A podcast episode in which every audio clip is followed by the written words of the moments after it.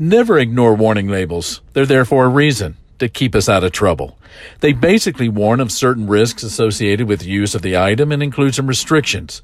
Grief comes when we go about our life ignoring warning labels, and that is no more true than with what we say. Have you ever gotten yourself into trouble because of something you said? Ever wanted to take back something you said? If you're like me, it's easy to underestimate the destructive capability of a weaponized tongue. Now, believe it or not, the Bible has a very simple warning label for our mouth, and it goes like this: be quick to listen, slow to speak, slow to anger. It's simple. Quick to listen, slow to speak, slow to anger. That warning label understands that our words are powerful, our mouths can be a personal liability, and our tongue is just hard to tame.